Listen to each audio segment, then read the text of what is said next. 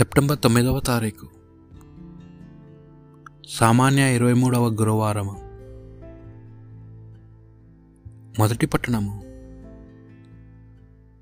పునీత చిన్నప్ప గారు కొలిసులకు రాసిన లేఖ. మూడవ అధ్యాయము పన్నెండు నుండి పదిహేడు వచనముల వరకు. మీరు దేవునిచే ఎన్నుకోబడిన ప్రజలు. ఆయనకు పరిశుద్ధులను ప్రియులను అయినవారు. కాబట్టి మీరు దయ కనికరము వినయము సాత్వికత ఓర్పు అలవర్చుకునుడు.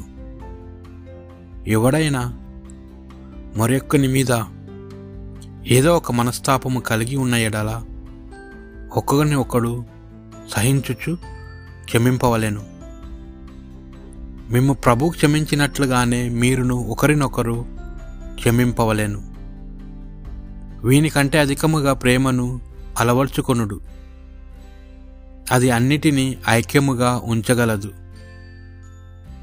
క్రీస్తు ప్రసాదించేడి శాంతి మీ హృదయమూలన పరి పాలింపనిండు. ఏలయనా ఈ శాంతి కొరకే మీరు ఒక శరీరముగా ఉండ పిలువబడితే కనుక కృతజ్ఞులై ఉండు క్రీస్తు సందేశము మీ హృదయములలో సమృద్ధిగా ఉండవలెను. పూర్తి విజ్ఞానతో ఒకరినొకరు బోధించుకొనుచు బుద్ధి చెప్పుకొనుడు. కీర్తనలను గీతములను భక్తి గీతములను గానము చేయుడు. మీ హృదయాంత రలములలో నుండి దేవునికి కృతజ్ఞలు తెలుపుచు గానము చేయుడు. మీరు చేసేటి ప్రతి కార్యమును లేక మీరు చెప్పడి ప్రతి మాటను తండ్రి దేవునకు యేసు ప్రభువు ద్వారా మీరు కృతజ్ఞలు తెలుపుచు ఆ ప్రభువు పేరిట చేయవలెను.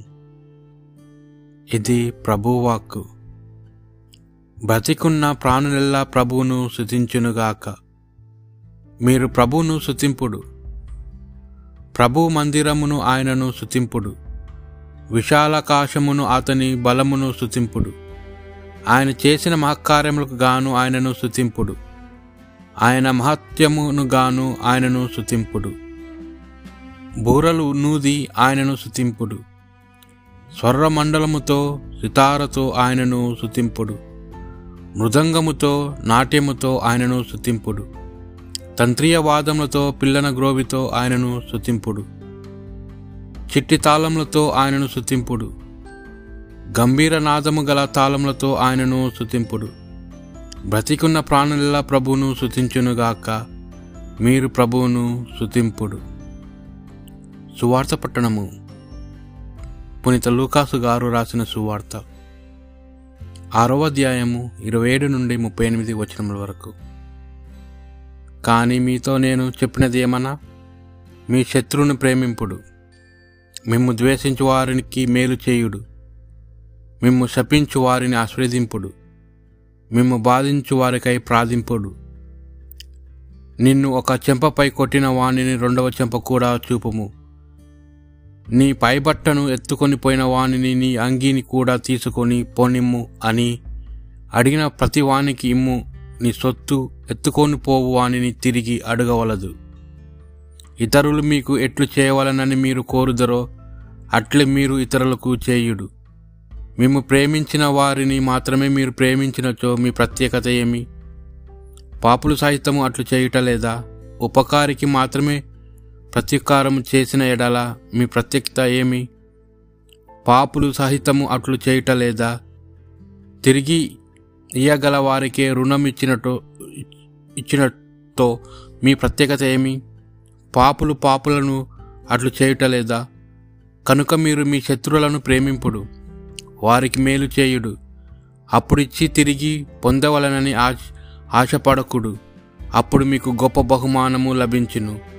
మీరు సర్వోన్నతులకు దేవుని బిడ్డలగుదురు. ఏలైనా ఆయన కృతజ్ఞత లేని వారికి దృష్టిలకు మేలు చేయును. మీ తండ్రి వలె మీరును కనికరము గలవారై ఉండు పరులను గూర్చి మీరు తీర్పు చేయకుడు. మిమ్ము గూర్చి తీర్పు చేయబడదు.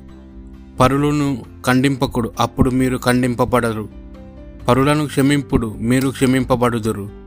పరులకు మీరు ఒసుగుడు మీరు ఒసుగు ఒసుగబడును. కుదించి అది మీ పొర్లిపోవు నుండు కోలమానముతో ఒసగబడును. మీరు ఏ కొలతతో కొలుతారో ఆ కొలతతోనే మీకు కొలవబడును అని యేసు పలికెను. ఇది ప్రభు సువిశేషము.